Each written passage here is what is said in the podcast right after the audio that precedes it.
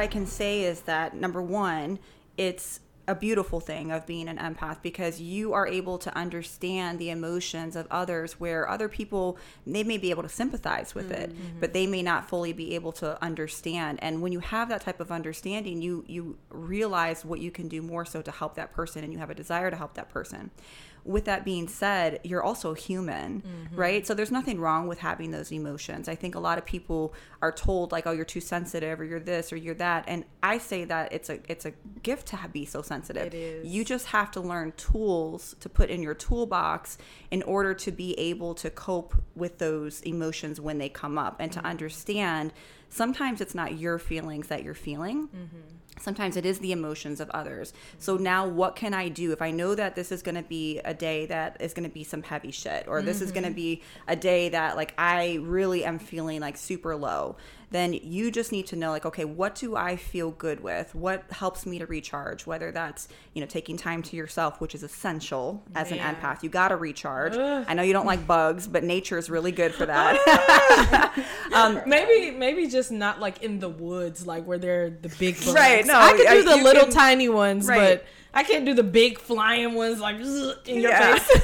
Meditation, you know, here, I used to be that person, like, what the hell is breathing going to do for me? That's what I even when it comes to manifestation, I'm like, what is that going to do for me? So, you know, here's the thing. We come into the world with breath. We leave the world with breath.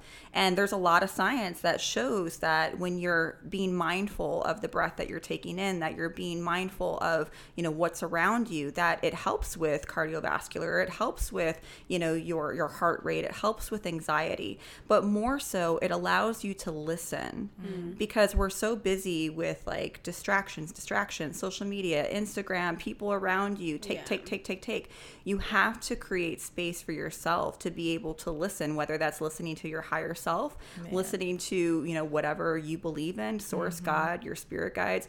And sometimes that's just a way to just slow down for a second in a world that's constantly sped up. And so meditation can be a really great way for healers, for empaths, just to kind of, like, slow down and recharge the energy. But also doing things that you find joy in. What intrinsically motivates you? And when I say intrinsic, we have, like, intrinsic motivation, and we have extrinsic.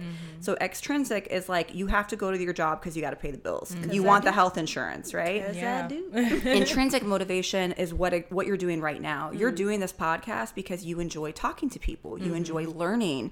You enjoy what you're getting out of it. So that motivates you to continue to want to do more of this.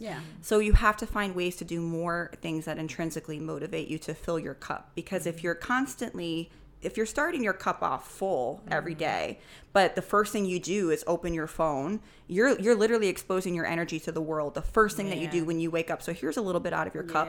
Now someone's, hey, Ayana, I need this from you, I need that from you, here's a little bit more out of your cup, and take. So you're pouring out. At the end of the day, if you only have a little bit left in your cup and you're doing nothing to refill that cup, you're going to feel drained. You're going to feel overwhelmed. And to add to that, everything is energy. We know that energy is measurable. The way that we're talking right now is through energy. Have you ever met someone where, like, you just don't know them, but you're like, I don't know what it is about this person, I just get bad vibes?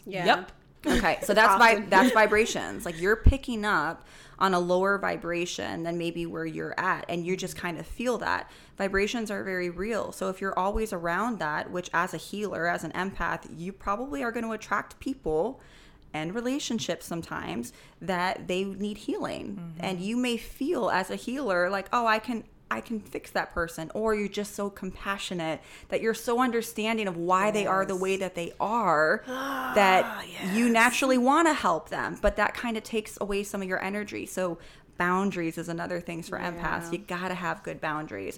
So again, just having those tools in your toolbox, being aware that you are sensitive to that, and you may have to be particular about the people that you allow into your life, the relationships that you allow into your life, or just have tools to refill your cup.